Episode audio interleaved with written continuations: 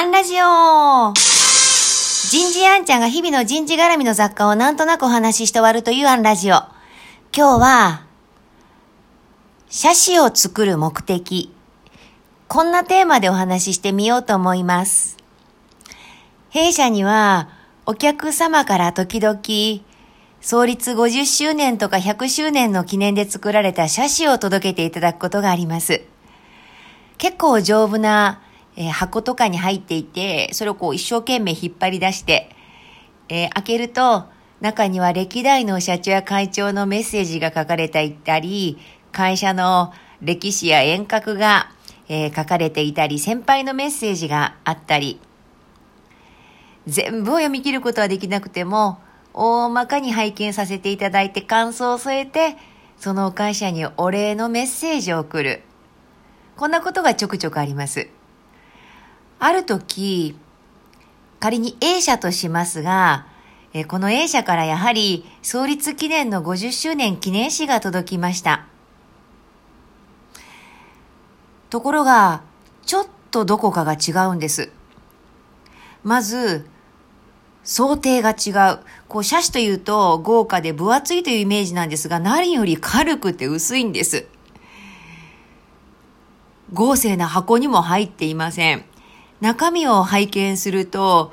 まるで小学校の歴史の授業で使った図録のような色合いと構成。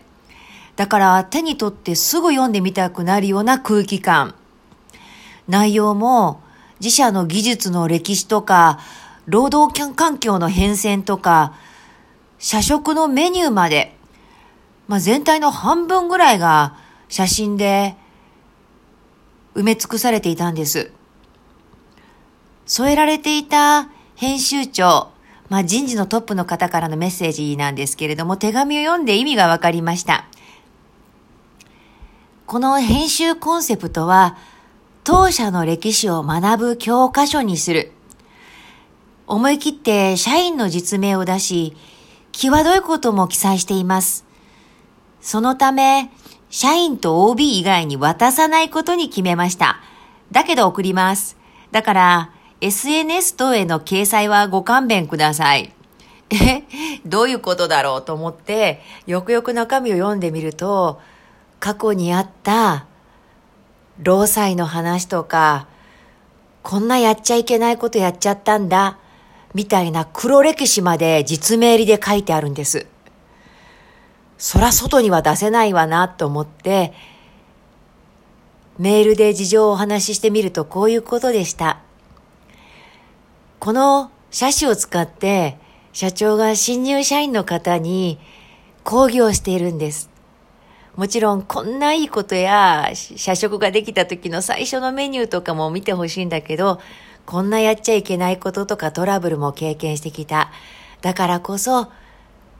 次の新しい歴史の中にはこういうことは絶対繰り返してほしくない。だから、ネガティブなことも包み隠さず書いたんですと。実際私は12年間人事をやってきて、あんちゃんからたくさんのことを教えてもらった。たくさんの事例を教えてもらった。ようやく私の経験が他の人事の事例になれるかなと思って、あんちゃんには送らせてもらったんです。中身を細かく伝えることはできないかもしれないけれど、こんな会社があるということをよかったら、あんちゃん、他の会社の人事に伝えてあげてくださいと。そして今日ここに伝えているわけなんですが、写真って誰のために作るものなのか、何のために作るものなのか、もちろん答えはないんですけれども、この会社は未来のために